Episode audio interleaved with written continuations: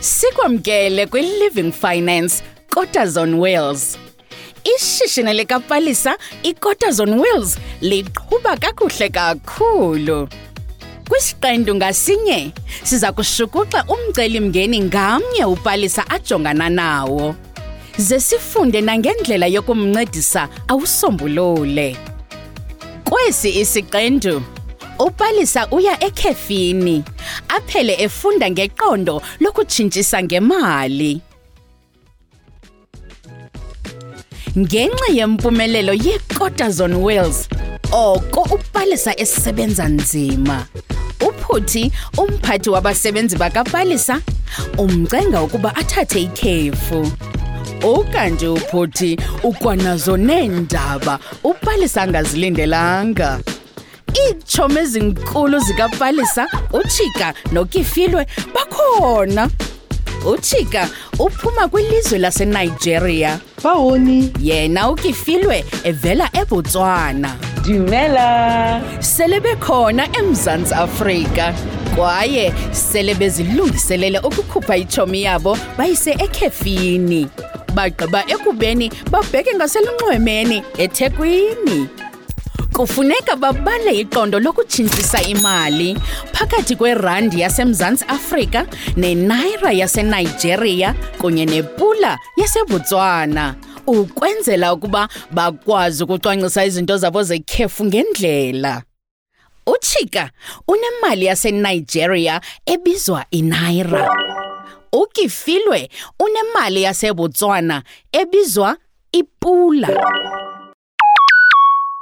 I-exchange rate, iqondo lokutshintshisa ngemali, yindlela yokuthelekisa ixabiso lemali esetyenziswayo emazweni ohlukileyo ngexesha elithile, ukwenzela ukuba imali ethile ikwazi ukutshintshiswa ngenye imali. Iimali ngokwahluka kwazo zinamaxabiso ohlukileyo, kuxhomekeke emandleni oqoqosho elo lizwe. Iqondo lokutshintshisa ngemali lixhomekeke kwizinto eziliqela.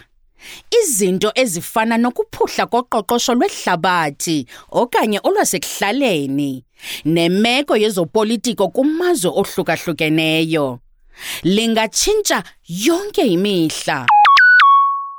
Upalisa neetshomi zakhe bajonga ku-xe.com ukujonga iqondo lokutshintshisa phakathi kwenaira, ipula nerandi ngaloo mini. I-1 rand ilingana nee-Nigerian naira eziyi-24,14. Wow! Lilonke i-100 rand ingaphindaphinda oko kalikhulu. Leyo yi-2400 naira. Yanintsi loo mali. Hmm, uChika kuza kufuneka atshintshise ngamawakawaka eenaira ukuze abe nemali eyaneleyo yokuhlawulela ikhefu lakhe eMzantsi Afrika. Xa bethelekisa irandi nepula kwangale mini, bafumanisa ukuba i-1 rand ilingana ne-0,74 pula. Lilonke i-100 rand ilingana ne-74 pula qha. eMzantsi Afrika i-74 pula kakifilwe ingathenga ngqo izinto ezingathengwa yi-100 rand kapalisa. mm, Izitshomi zintathu zibala kakuhle izinto zabo. Bafumanise ukuba baza kudinga i-9000 rand ukuze babe nako ukulala ekhefini kalithoba kwi-bed and breakfast eseThekwini. Ukuze babe nako ukuya elwandle yonke imihla. Benze njalo ke nokonwabela ikhari emnandi yaseThekwini. bagqiba ekubeni bahlawule i-3000 rand emnye kubo. Kuchika i-3000 rand yenziwa yi-72420 naira. Kukifilwe i-3000 rand yenziwa yi-2220 pula. Ingaba ufunde ntoni upalisa? ixabiso lemali yelizwe liye lixhomekeke kwiqondo lokutshintshisa ngemali ngolo suku ukanti singatshintshisa inaira yaseNigeria nepula yaseBotswana sizitshintshisa kwirandi yaseMzantsi Afrika.